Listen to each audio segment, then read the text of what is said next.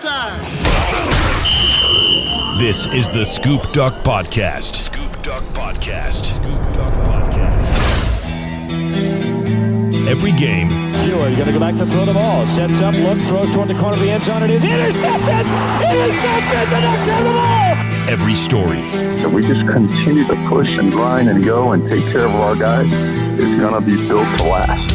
The Scoop Duck Podcast. Scoop Duck owner Justin Hopkins and Matt Bagley from 96.1 580 The Game. Back another week, Scoop Duck and High Five. My name is Matt Bagley. Justin Hopkins is with me on the other side of the interwebs via Zoom call. Last week was a mess. Pac 12 and Big Ten shut things down for the fall. The other three power conferences, they're trying to keep playing. And there's been all sorts of stories in the interim, and we want to dissect those, we want to analyze those, and also, as always, try to explain things in an Oregon Duck perspective. Um, let's start with that story about the power conferences, J Hop. You and I both believe eventually they're going to give up on fall college football. Uh, has that opinion changed for you based on what you've seen in the past week?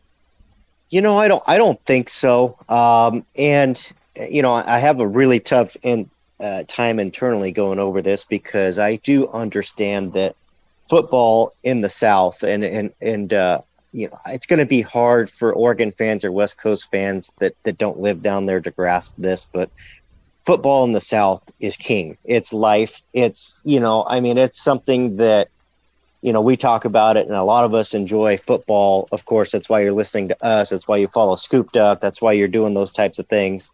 But but I don't I don't think you understand what it means for those folks down there to love football. So it doesn't surprise me that at least talking about the SEC and ACC, they've kind of held course and fig- and said, "Hey, we're going to figure out a way." But you go and you look at North Carolina and Notre Dame and these other schools that have opened up and already have a big outbreak of cases, you know, welcoming students back.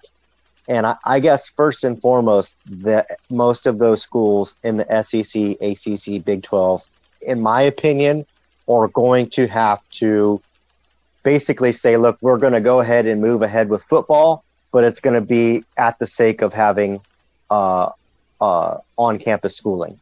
I, I don't think you can do it. At the end of the day, you can be the head coach, you can be Nick Saban and yell at all your football players till you're blue in the face, but they're still college kids. Their buddies invite them out, whether they even walk through a party. And I know it takes a ton of discipline, and a lot of kids will be able to do it, but there will be some that can't.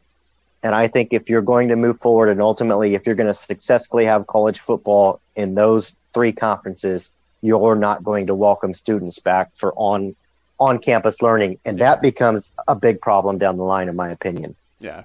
No, you hit the nail on the head. Uh, Amy Trask is like a top five Twitter follow for me. Uh, former CEO of the Raiders and uh, longtime expert on the front offices in, in football. Um, she's got a law background, and she said it this way: of if you're Notre Dame and you just booted students off campus eight days in, or North Carolina, I think it, they lasted a week, maybe two. Um, legally, you can't boot students out, say you're doing online only, and then tell student athletes you have to work out on campus, live on campus, and perform on campus. Just can't happen. Yeah, I just I, I don't yeah I, I agree exactly with that and and it's just not fair. You're as much revenue as college football generates for all of these programs, you're still basically risking a lot of revenue to these you know Oh, the, yeah. the tuition that these students pay to come to your school. And I mean, you I don't know about you, but I've even seen it from like Oregon students now, even some of my interns that are frustrated at you know hey my tuition hasn't changed i'm paying you the same amount of, amount of money Right. but i'm not getting any of the uh, face-to-face contact with with professors and teachers and are for the most part losing out on the college experience which let's face it it extends beyond the classroom Way, Uh, way, true. way Yeah. for for most and so yeah if you're paying forty fifty thousand dollars plus a year and and not getting the full benefit Yeah. uh, I, I, think you're really going to have some serious backlash from from from students at certain places. But again, again, I I do go back to my original point. Things operate differently in the South. Um, you know, what if they get you know four or five games uh, this year, and they're the only conferences playing? They're going to get major revenue from that. Uh, you know, from airing on TV, they're going to get major revenue. They're going to have all the eyeballs um, at least they're able to recoup some. Do they consider that a success? So mm-hmm. um, I guess it goes to almost my original point that we made, or you know, both you and I made last week, is that I do ultimately believe the Pac-12 made the right call, and they really had no choice. And, and that goes for the Big Ten. They just look like a, a, a much worse example of this. But the Pac-12 ultimately had no decision. However, the one caveat was if the ACC, Big 12, SEC do actually successfully get through this, the Pac-12 was already so far behind the other conferences. Mm-hmm. It's it's almost I, I, don't want to use this word, but it's almost cataclysmic for the Pac-12. Right. Uh, if they're one of two conferences that doesn't play and the other three successfully play. Yeah. It, it's like it's kind of mutually assured destruction, right? Everybody's building up their war chests every year. Everybody's training their forces, and if you take that year off, it, it's like when a coach takes a year off. You know, they, they do the Urban Meyer thing where they're on the uh, on the houseboat for a year, just kind of partying. Eventually, when Herbs steps back into college football, there's going to be a knowledge gap with him and all the other coaches that just they're getting better every day. Absolutely. Yeah, yeah absolutely. You know, the the the problem now is you've got Oregon players that were, were totally geared up for the fall. And, and, and it's not just Oregon, you, you know, Washington, USC, pick your school in the Pac 12 or in the Big Ten.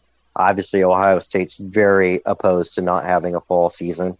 Uh, you, you know, they've totally geared up and now they're off for a month or two months or whatever the case might be until they, you know, start gearing up for any potential spring season that might happen. So, um, it like you said, the time off doesn't help anybody.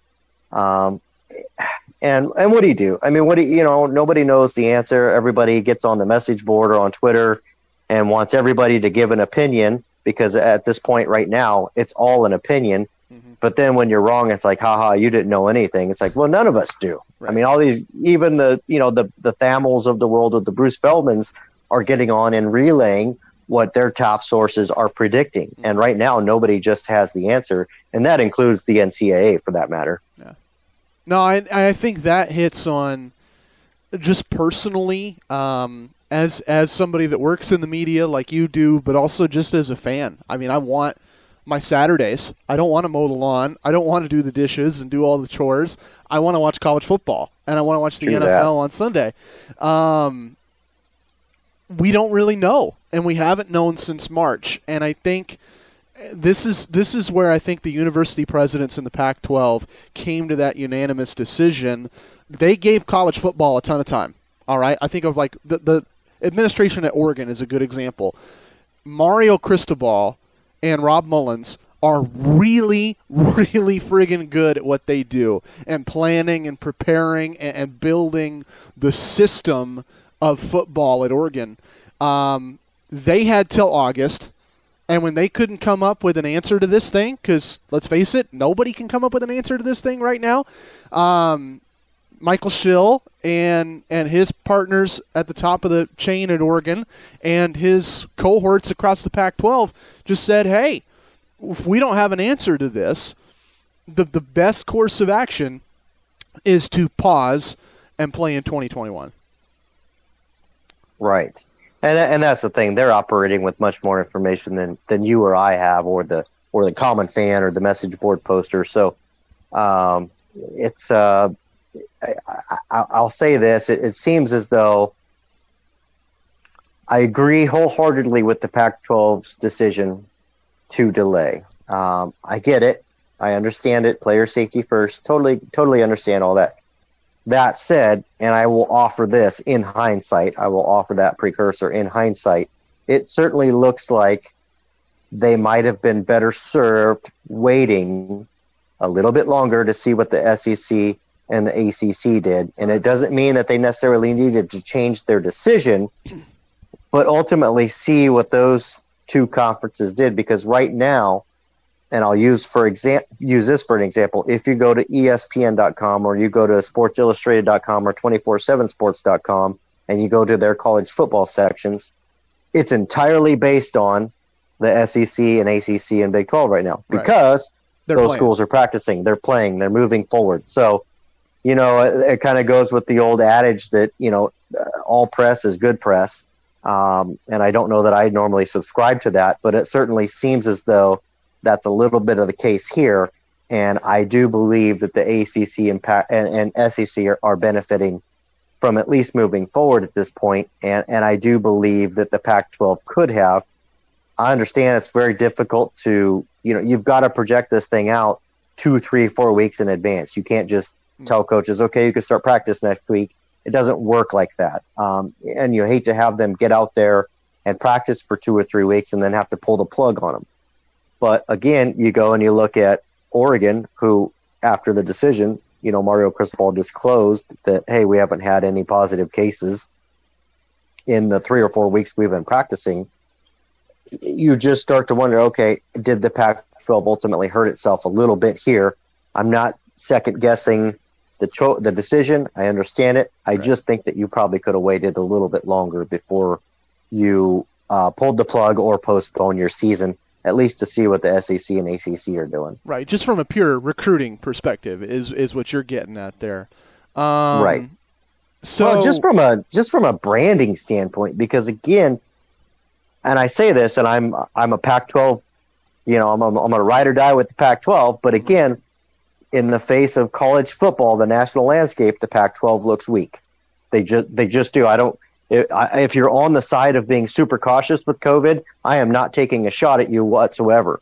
I'm saying as a conference for them pulling the plug early, which ultimately was probably the right decision, but being the first ones to do it for that matter, along with the Big Ten, uh, the conference just continues to look look weak, and that and that's and that's just really dangerous for this conference that's already having uh, an identity crisis as it is now.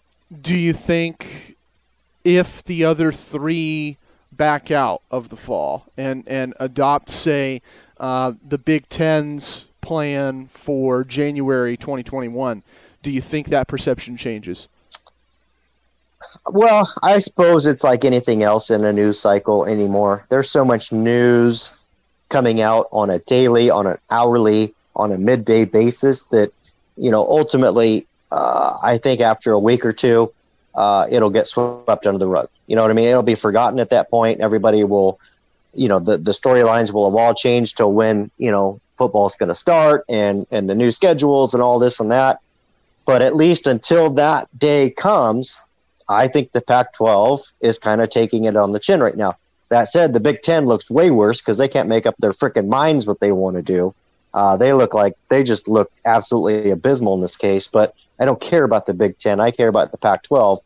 And, and right now, I, I think they're taking it on the chin. But, but to your point, I think it'll be a forgotten subject in a matter of a week if everybody follows suit. But again, if those conferences don't follow suit, it really it really does look bad for the Pac-12 once again. Yeah. Yeah, I I think it's like you said, a week is going to be key in this. I think it's only a matter of time if they keep going that there's a lawsuit from somewhere and and and then once you get the lawsuits involved, I think they're going to have a much deeper understanding of why the Pac-12 and the Big Ten uh, came to their decisions a little early. Um, uh, one other point on this topic. Uh, you mentioned the Big Ten and kind of the fragmentation there. Some schools did not want to have the uh, the legal or the medical risks associated with this virus, and then you have schools like Nebraska that they really wanted to keep that TV money. Schools like Ohio State, they believed they had a roster that could compete for a national championship. They wanted to play um, and they've spoken out about it. Why do you think that hasn't happened in the Pac-12? It's a great question that I do not have an answer to. Um, you know, I, I don't know. you know, maybe it's that the the. I will say this: that, you know, what I I'll back up a little bit. I, right now, the Big Ten looks silly. I mean, they just do. They they can't make up their minds if they want to cancel the season or if they want to try to bring it back because the SEC and ACC didn't cancel. You've got uh, players trying to to fill out these petitions. You've got coaches, Ryan Day for that matter, speaking out very publicly. You've got stories that Ohio State and Nebraska and Michigan want to form some six team conference and play some sort of season. Got all these storylines that are circling around the Big Tw- Big Ten that all all point to one thing, and that's dysfunction. There's clearly dysfunction there. Not everybody's on the same page, at least from a Pac-12 perspective. At least from that standpoint, everybody seems to be at least on the same page and in an alliance. It seems as though uh, Mario Cristobal, whom I can imagine doesn't love not playing football, respects the decision and respects the process and respects the uh, science and reasoning why there is a postponed season. So uh, I, I, will. It just at least looks like the conference as a whole is is in unison together, and I do think that that makes them look a lot better than what the Big Ten looks at uh, like right now. You know, as far as why they aren't pushing forward, trying to get that money from from Larry Scott in the Pac-12, I don't know. Maybe that's something that will come, but um, I, I, I don't know. I would imagine that it goes hand in hand with them saying, "Hey, look, push hard for a January season for us, and we won't push back right now." You know, maybe that's the talk behind closed doors, but but I don't have an answer beyond that. Yeah, I I just think that's interesting because I I can't think, um, I I just. Well, I, I, can't, I can't think it's good for the Big Ten when you have a member school like Nebraska that has just barely been in the Big Ten. I mean, they're, they, I remember growing up, I still have those old uh, college football video games back when those were a thing, where Nebraska uh-huh. is in the Big 12. And right. I, I, can remember we're only a decade removed from this. Nebraska was in the Big 12, and now they want to leave the Big 10. That, that can't be good for your conference.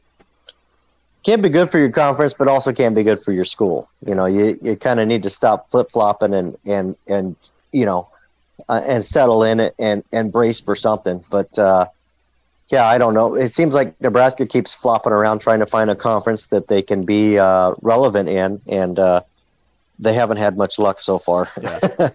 yeah, and and then on the other side, when you have Ohio State, not only is this a national championship contender, but if you're the Big Ten, this is. And no offense to Michigan, no offense to Penn State, this is the school that represents your conference at the highest level. And if they don't agree with you, I, I mean, if I were a parent of a student athlete or I were a student athlete, I wouldn't want to be in the Big Ten. Looks like a mess. Yeah, they, again, from a from a perspective, they they look terrible right now. Uh, it looks like an absolute mess.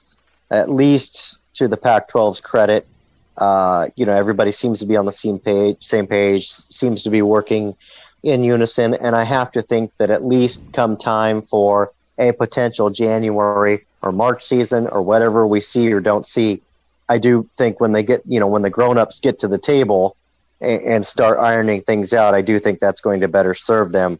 Where, uh, you know, as the uh, Big Ten seems to be in, in total disarray right now. Okay, so let, let's change the subject here. Um, assume the Pac 12 stays its course.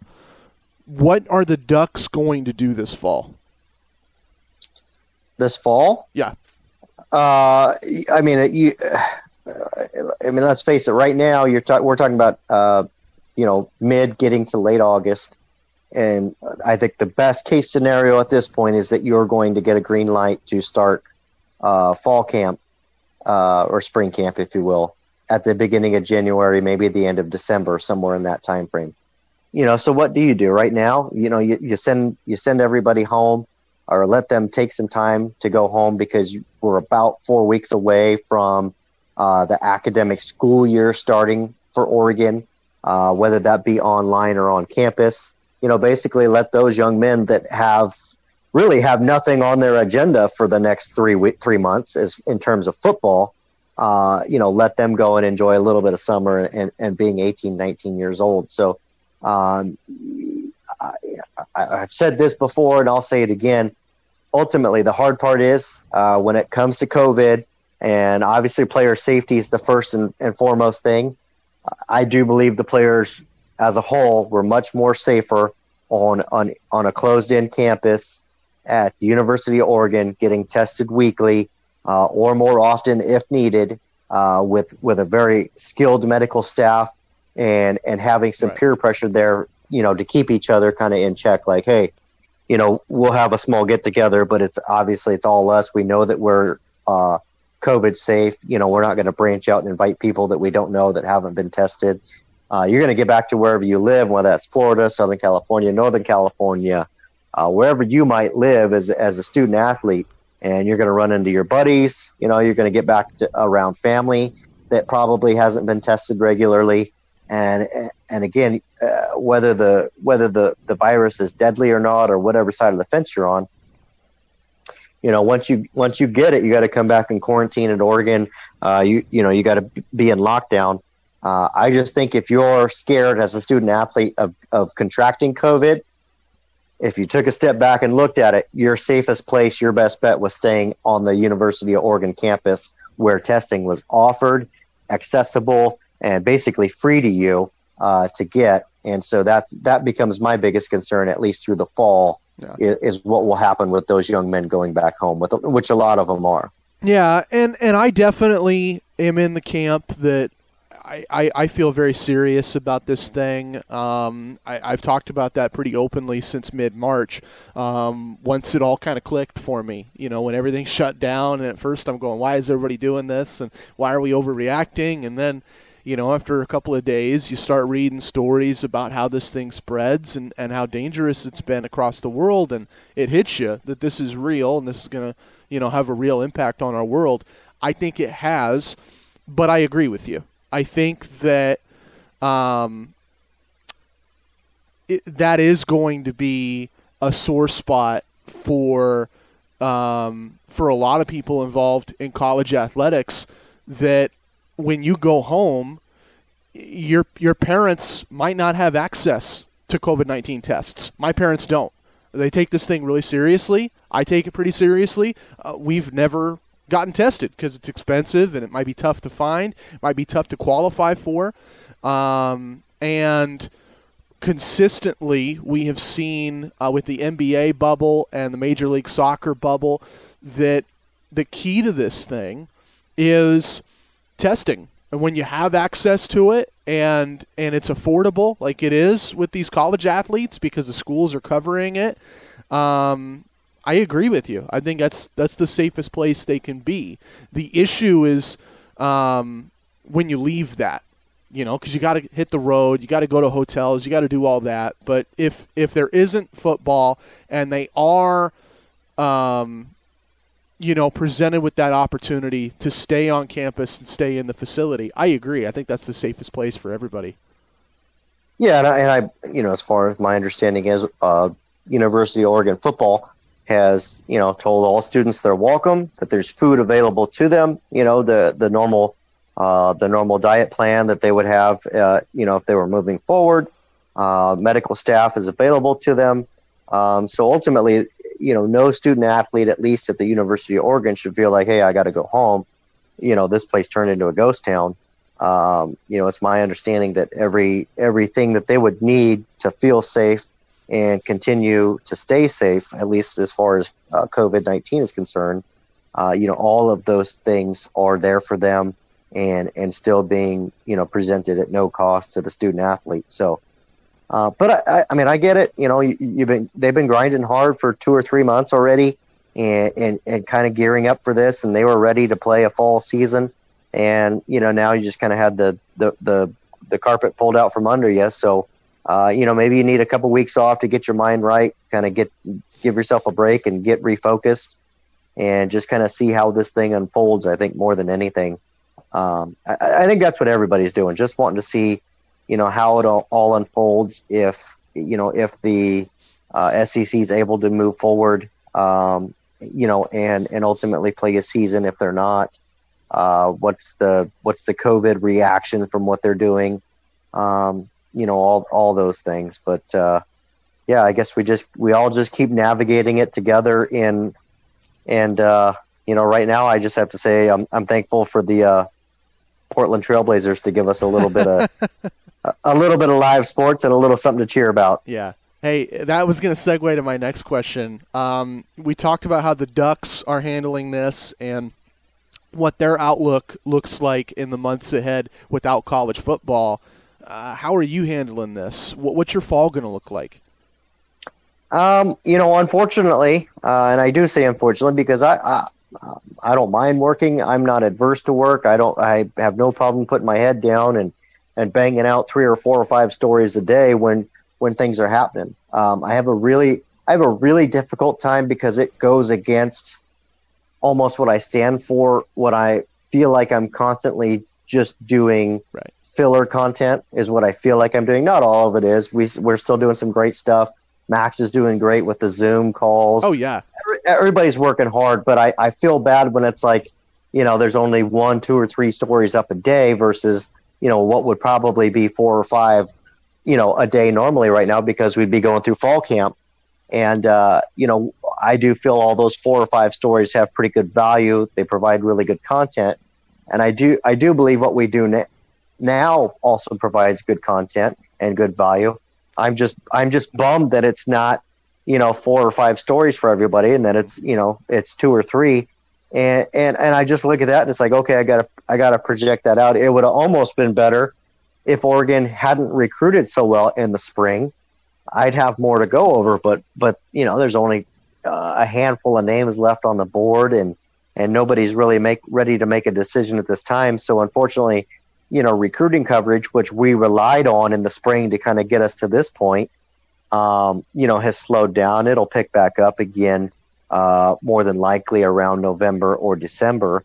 But uh, you know, we got a couple months, and and you know, I know that you know some of my competitors are are are doing you know three or four or five stories, but I'm reading them, and they're basically it's filler, all filler, and and I'm not I'm not bagging on them, but it just goes against what I have built Scoop Duck on for me to sit here and write a bunch of, you know, take a bunch of tweets and make them into a story. right. Um, you know, that's that's not content to me. So we're just going to keep navigating. We're gonna we're gonna we're me and the me and the boys are brainstorming on some fun ideas. Um, you know, stuff that's at least entertaining, that's fresh. You know, and uh, as for that, I guess it'll give me time to focus on my kids being home and them going through online schooling, which was a mess in the spring last year. So I'm hoping that maybe these these educational folks took the summertime to, you know, come up with a little better plan for the fall. If any of you are teachers or administration, I'm not picking on you. Right. I, I know it was you, everybody was thrown into a, a, a wash machine and, and and put on spin cycle without with a moment's notice, but. Uh, uh, hopefully, uh, hopefully, it, there's a little better plan in place for this fall. Did you And, feel uh, like it was easy? Uh, the schooling for Yeah, kids, Yeah. it was a joke. It was an absolute joke. I mean, it was just I we had you know one of our middle schoolers here, and I won't say which school or which one, but you know one of the middle schoolers here. Uh, I, I'm not sure uh, that they spent more than two hours on schoolwork the whole time. Wow. And and and and then they passed. They didn't miss anything. They weren't not doing their work. There was almost virtually no video calls for them. There was no homework. There, it was just like, eh, you know, after weeks, I'm like, "Are you sure you're doing your work? Are you sure?" And we'd look, and they're getting their work done. And it was just like, okay, I guess that's where we're at. So nothing to be done about it. Right. no, I my um, my fiance uh, has a little sister who is 16. She's at uh, Westview, and um, she had a real similar experience where she was telling us, and she had a bunch of like AP classes. She had a bunch of real serious stuff, but she was telling us how her workload was so light that she could break down what she did day by day. And she could say, okay, Monday, my Japanese class is all I'm going to work on. And Tuesday, my, my uh, pre calculus class is all I'm going to work on. And Wednesday, it's going to be physics. And Thursday, it's going to be English. And I thought, man, I wish I could have done that in high school. You know, that sounds really Yeah. easy. Yeah, it, it was uh you know it was absolutely insane what uh you know almost all the kids the only there's you know the only one that was uh, I don't know I I just I get it you know we do have some teachers that you know maybe the the technical online stuff uh you know if they've been pe- teaching for 20 or 30 years you know maybe that's a little bit more difficult for them to to do. That's not what they signed up for. They want to be in a classroom teaching kids, and I get it. There's a lot of great teachers out there, uh, you know. And then uh, it feels like you had some teachers that might have kind of treated it like an extended vacation, and you have teachers that have their own student, you know, not students, but their own children at home that they had to try and and manage along with trying to teach. So I, I get it all, um, and I guess the biggest problem I have is that all kids of all ages, it doesn't matter who they are, where they are, of all ages, they're going to be severely l- hindered because of the second half of last year and the first half of this year learning online. I guarantee that they're they they're not retaining and absorbing nearly as much as they would be, mm-hmm. even if they were going to a classroom and zooming out on their phones for half the class. They'd still be learning a lot more than them sitting here, you know, holding a, an Xbox remote while their teachers, you know, having a video on Zoom or whatever. Right. Uh, hey, let's go back to a, uh, a prior topic here. You told me how in in your job running Scoop Duck, you kind of have a flow to the year of in the uh, the spring you're working a lot on recruiting coverage. And in the summer you're working on uh, kind of off-season training fall camp maybe a little bit of recruiting but mostly it's getting ready for football season. And then i know firsthand football season it's recap the previous saturday and look ahead to the next saturday. And um, and now that that cycle is disrupted and and also partly not just disrupted by covid but disrupted by like you said the ducks coaching staff kind of working ahead on the recruiting front. Do you think that this gives them uh, coach cristobal and his staff maybe an opportunity to take a couple weeks off and unwind and relax? Oh yeah, no, I I know, you know for a fact that that's what's going on. You know the the the coaches have basically been given approximately a month off uh, at this point in time. Now it doesn't mean that those guys all went to the Bahamas and are out of cell range right and right you know they, they still have some daily duties but you know there there's a lot more flexibility for them in terms of coming into the office not coming to the office uh, you know maybe maybe taking a week and uh, you know traveling down to tahoe or, or, or traveling uh, you know somewhere with your family and as long as you've got cell coverage you can get your you know your texts and calls out to recruits you know keep in touch with the other coaches with your players uh, you know in your room uh, as long as you're able to do some of that. But yeah, they're definitely operating on a much lighter load uh, for the next month than well, than obviously they would have normally been because they'd be in fall camp right now. So yeah, I mean everybody, uh, even Mario Cristobal, who we've both deemed a workaholic and and is a workaholic, is taking a bit of time for himself. Not it does again doesn't mean he shut off his phone and he's off, but he's he's he is he's definitely you know doing stuff that you wouldn't uh, you wouldn't normally be doing at this time of the year uh, if you were him. And and let's face it, at some point, with the way Oregon's recruited, at least in this 2021 class, and the fact that you can't really contact 2022s till September 1st, you're in a period now of two or three weeks here where it almost becomes overkill. You can't keep contacting the same four or five kids every day and coming generating new conversation. It almost becomes too much where you're like, okay, maybe we need to pull back a little bit. It's kind of like the you know the needy girlfriend. Like, hey, all right, just a little bit of space might do a lot here. Uh, so I, again, I, yeah, the coaches basically have the next three or four weeks to, you know, have a lighter schedule, if you will. Uh, you know, do do a little bit of traveling or just enjoy some more time at home with their families. Um, you know, yeah, they're going to have some some daily stuff to get done, but but ultimately, you will more than likely see coaches on Twitter maybe posting a few more uh, uh, fun pictures than they would normally be posting at this time. Although I know most of them consider coaching football and practicing football a lot of fun. Uh, they'll be doing other fun stuff for the I- next few weeks. I couldn't help but laugh when you said needy girlfriends. uh, does does the Pac-12 have uh, many coaches who are needy girlfriends? Well, yeah, I mean, in terms of recruiting, it it's it certainly it's it certainly looks like that. I mean, you've got some schools that seem to be trying really, really hard. Uh, and the one thing that that that looks that that kind of all looks the same to me is they're all trying to copy what Mario Cristobal is doing at Oregon. They're trying to copy the edit game. They're trying to t- copy the attention. They're trying to copy, you know, the the hype videos, all the different things that Oregon's d- done so well to get themselves to recruiting so good at this point. It certainly seems like ASU, USC, Washington have all adopted those things. But uh, I I mean, and that's what you do. I mean, if if you you know if you can't beat them, join them. So I mean, I, I don't blame any of those guys for for doing that. Mario Cristobal certainly laid out the blueprint blueprint of how to be successful in the conference recruiting. Yeah, that's amazing to me. I mean, Arizona State makes a little bit of sense because I've never, even with Herm Edwards, and I have a world's respect for him and for the staff he put together, I've never thought of them as an elite contender for a Pac 12 title in my lifetime. But to see you just say off the cuff with no hesitation, oh, yeah, USC is copying the Ducks, that just still feels weird to me.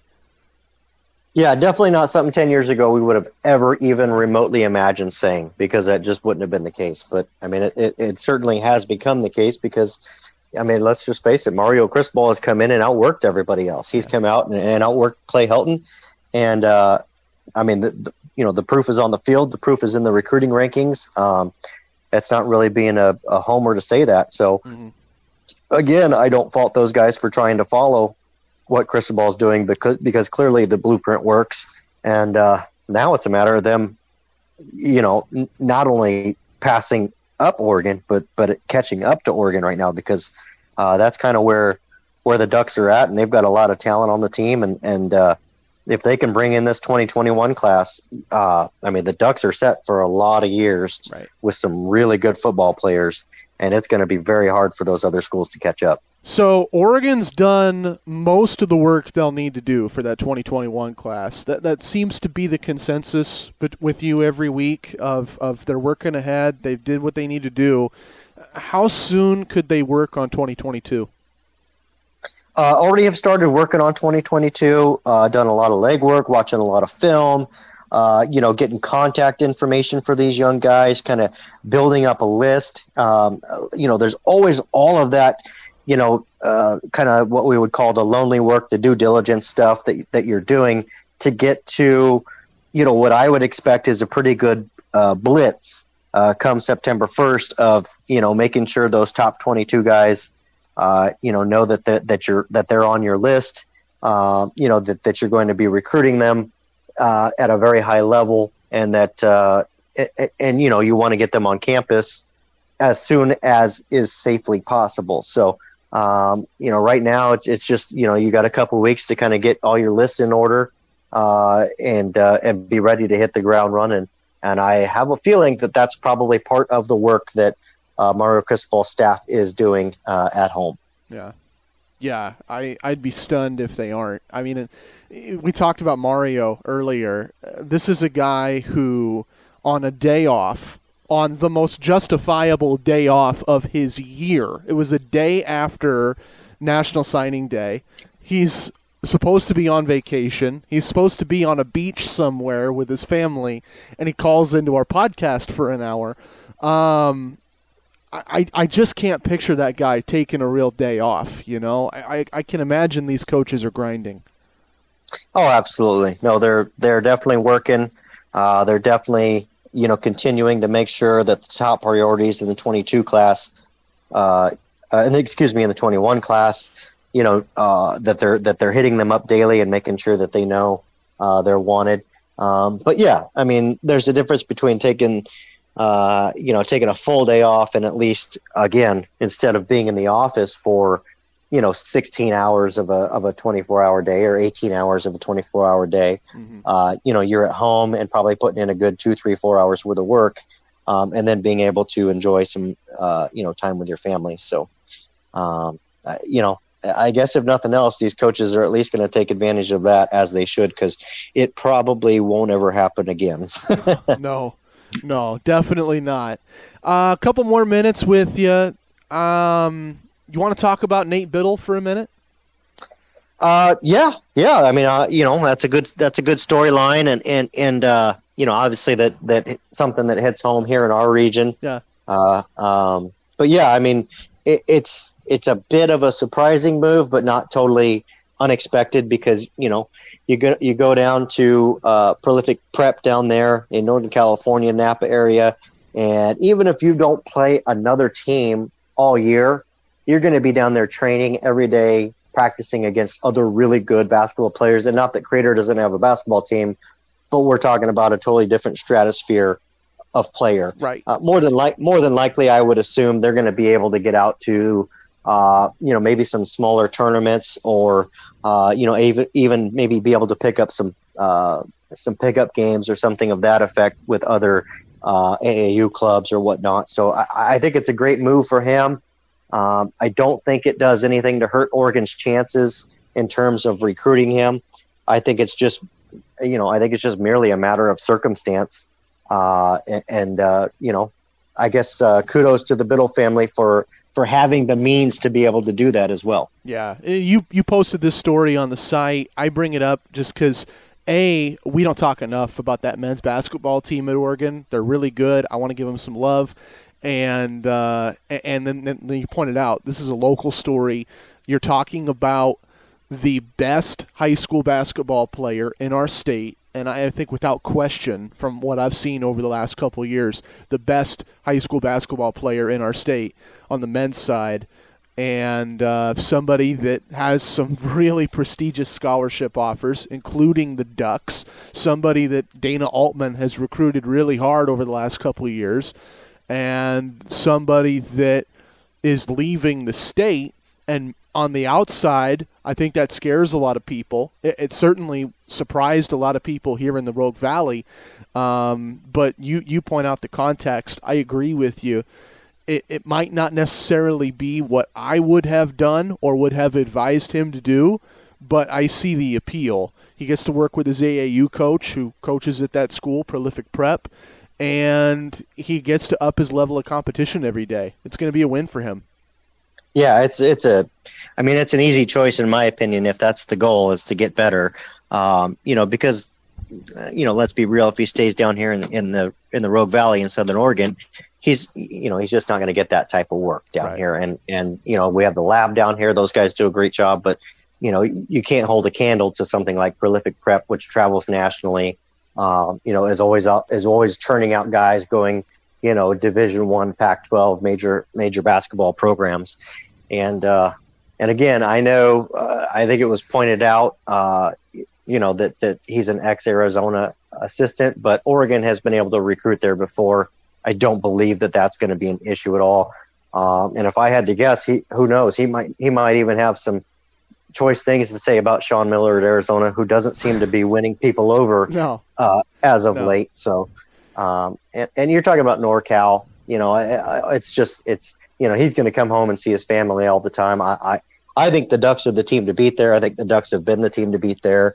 I know they're a very tight knit family, uh, the Bittle family, and I, I think he would really love to have the chance to stay, you know, close to home and, and, and play in front of his uh, and play in front of his family. And Yeah. at the end of the day, Yeah, I mean the the connections are are, are wide there. I, his dad played at my alma mater, if I'm not mistaken, Oregon Tech. So I know that um, you know staying in state for college would be a big deal for them. This is just total guesswork by me. I, I do not pretend to be the recruiting guru like you or our uh, our buddy Corpatty and your folks at Scoop Duck, but really the only wild card for me. I'm with you on Oregon. I think Oregon's the favorite. Maybe there's a chance somebody bigger swoops in at the last minute, like a Duke. But that's a big maybe. Yeah, I mean, you know, his top four it was all West Coast. I mean, it was Arizona, uh, UCLA, Gonzaga, and Oregon. I'm sure Arizona's a bit of a threat. I wouldn't completely rule out Gonzaga as well because they've obviously have a, a, a very good history with bigs. um, and developing them and, and, and getting them into the league. And that's a hell of a basketball program up there, too. So I wouldn't totally eliminate them, but I just, man, I really got to think the Ducks have the upper hand. I think I think this is one where uh, location uh, really really helps the Ducks uh, seal the deal. But uh, you know, even even to your point of, of not following recruiting, I definitely would have to say I don't follow basketball recruiting, you know, to the level of others. However, in the case of, of Nate Bittle, uh, you know, my son does go to school with him or did go to school with him and uh, he lives right down the road from me. So it, I seem to have a little bit of a, of a tie in there Yeah. at, at least, at least in this instance. Yeah, and I've spoken to the I've spoken to Nate. I've, I know his family, um, and and know what he's been doing because I have my my connections here locally with some of the coaches, and um, nobody's ever said a bad word about the young man. I it, the the the comparison that always got thrown out to me was somebody that I grew up alongside, Kyle Singler, who y- y- we all remember, um, Medford legend, state champion high school basketball player, goes to Duke, plays in the NBA. Um, EJ Singler's brother, so somebody with some duck ties, and um, I think this kid can still live up to that. So I- I'm excited. I'm hopeful that he ends up uh, in a green and yellow uniform someday, and we'll just have to kind of see how that last chapter unfolds before we get there. Um, Yep. uh, you know, uh, I, I guess we could talk about. Uh, we could talk about. Uh, you're you're going to Bend today, Uh, yeah, that's the, that's the goal. and here No, I am yapping. No, it's uh yeah, it's fantasy football weekend for me, um, which is I, I am going to be and I, I am being absolutely truthful when I say this. I have I I I bought my first fantasy football magazine yesterday. I have yet to even open it up other than paying for it and kind of looking at it real quick and saying, "Yep, this will do." I haven't looked at a list. I haven't looked at a website. uh, I, you know, I, I guess just I, you know, it's something I, I mean, I'm super amped to go because this is the one with all my buddies that I went to uh, high school with together. Um, and so, you know, this is kind of our hurrah or our excuse to get together uh, every year. And we were actually, this was the year we were going to go to Nashville and we were going to do the draft in Nashville this year and spend, you know, uh, a longer weekend in Nashville together and having fun. But uh, obviously, with COVID here in the last, you know, couple months, we decided that this was not the year to, to take a trip to Nashville because most of those guys had never been. I've been to Nashville a few times, but Right. they'd never been. And we wanted to wait till it was, you know, more open and everything was was was was kind of semi-normal before we wasted a bullet doing that one. So, um, yeah, so it's it's draft weekend, and we're just gonna go up to Bend because one of my friends owns a house up there, and we'll just kind of hunker down and and drink some beer and some other things, and and you know play some cornhole and watch the Blazers tonight, and and uh, and and uh, just have our usual shenanigans. Yeah. How big of a surprise was Game One for you? Uh, I, you know, it was a surprise in the fact that uh, it was as close as it was. I thought, you know, with the way the game opened up, I felt like that was going to be the game. The Blazers were going to open it up. Uh, you know, Nurk was going to be a problem. Although I have, I, I, I, I dislike him immensely. Anthony Davis had a, uh, or excuse me, Dwight Howard had a pretty good game and and helped them down low. Uh, you know, obviously AD had a pretty good game from a from a points perspective. Um, you know, and, and LeBron, I mean, you know, he's going to get his. I mean, the the key is to to keep him from taking over a game. I think, um, you know, in any time if you can. And, and it's not that it's not that the Blazers limited him. He got a triple double, but um, it was in my mind, at least to me, it was a semi quiet triple double. You know, it didn't feel like you know LeBron had taken over the game and and everybody else was just watching the show. Um, so I think for the Blazers, the fact that they won, and I think, I think CJ McCollum played a good game. He didn't play a great game, and the fact that you know the the that Nurk didn't have to score a ton of points, I think that those things give me optimism for the rest of the series because I think we'll see we'll see better production out of McCollum and Nurk, and if the Blazers can get Collins back, I think that makes them even stronger. So I'm I, I'm pretty optimistic. I don't know about you. Yeah. Yeah, it's it's amazing when you think about it. Of course, it takes a pandemic, but we could be staring down a world where, in the span of a year, the Ducks win the Rose Bowl. The, I mean, obviously the accomplishments they had in basketball season count those too, and then you have uh, Oregon's Major League Soccer team, my beloved Timbers, win a title and then the Blazers maybe go on a Cinderella run.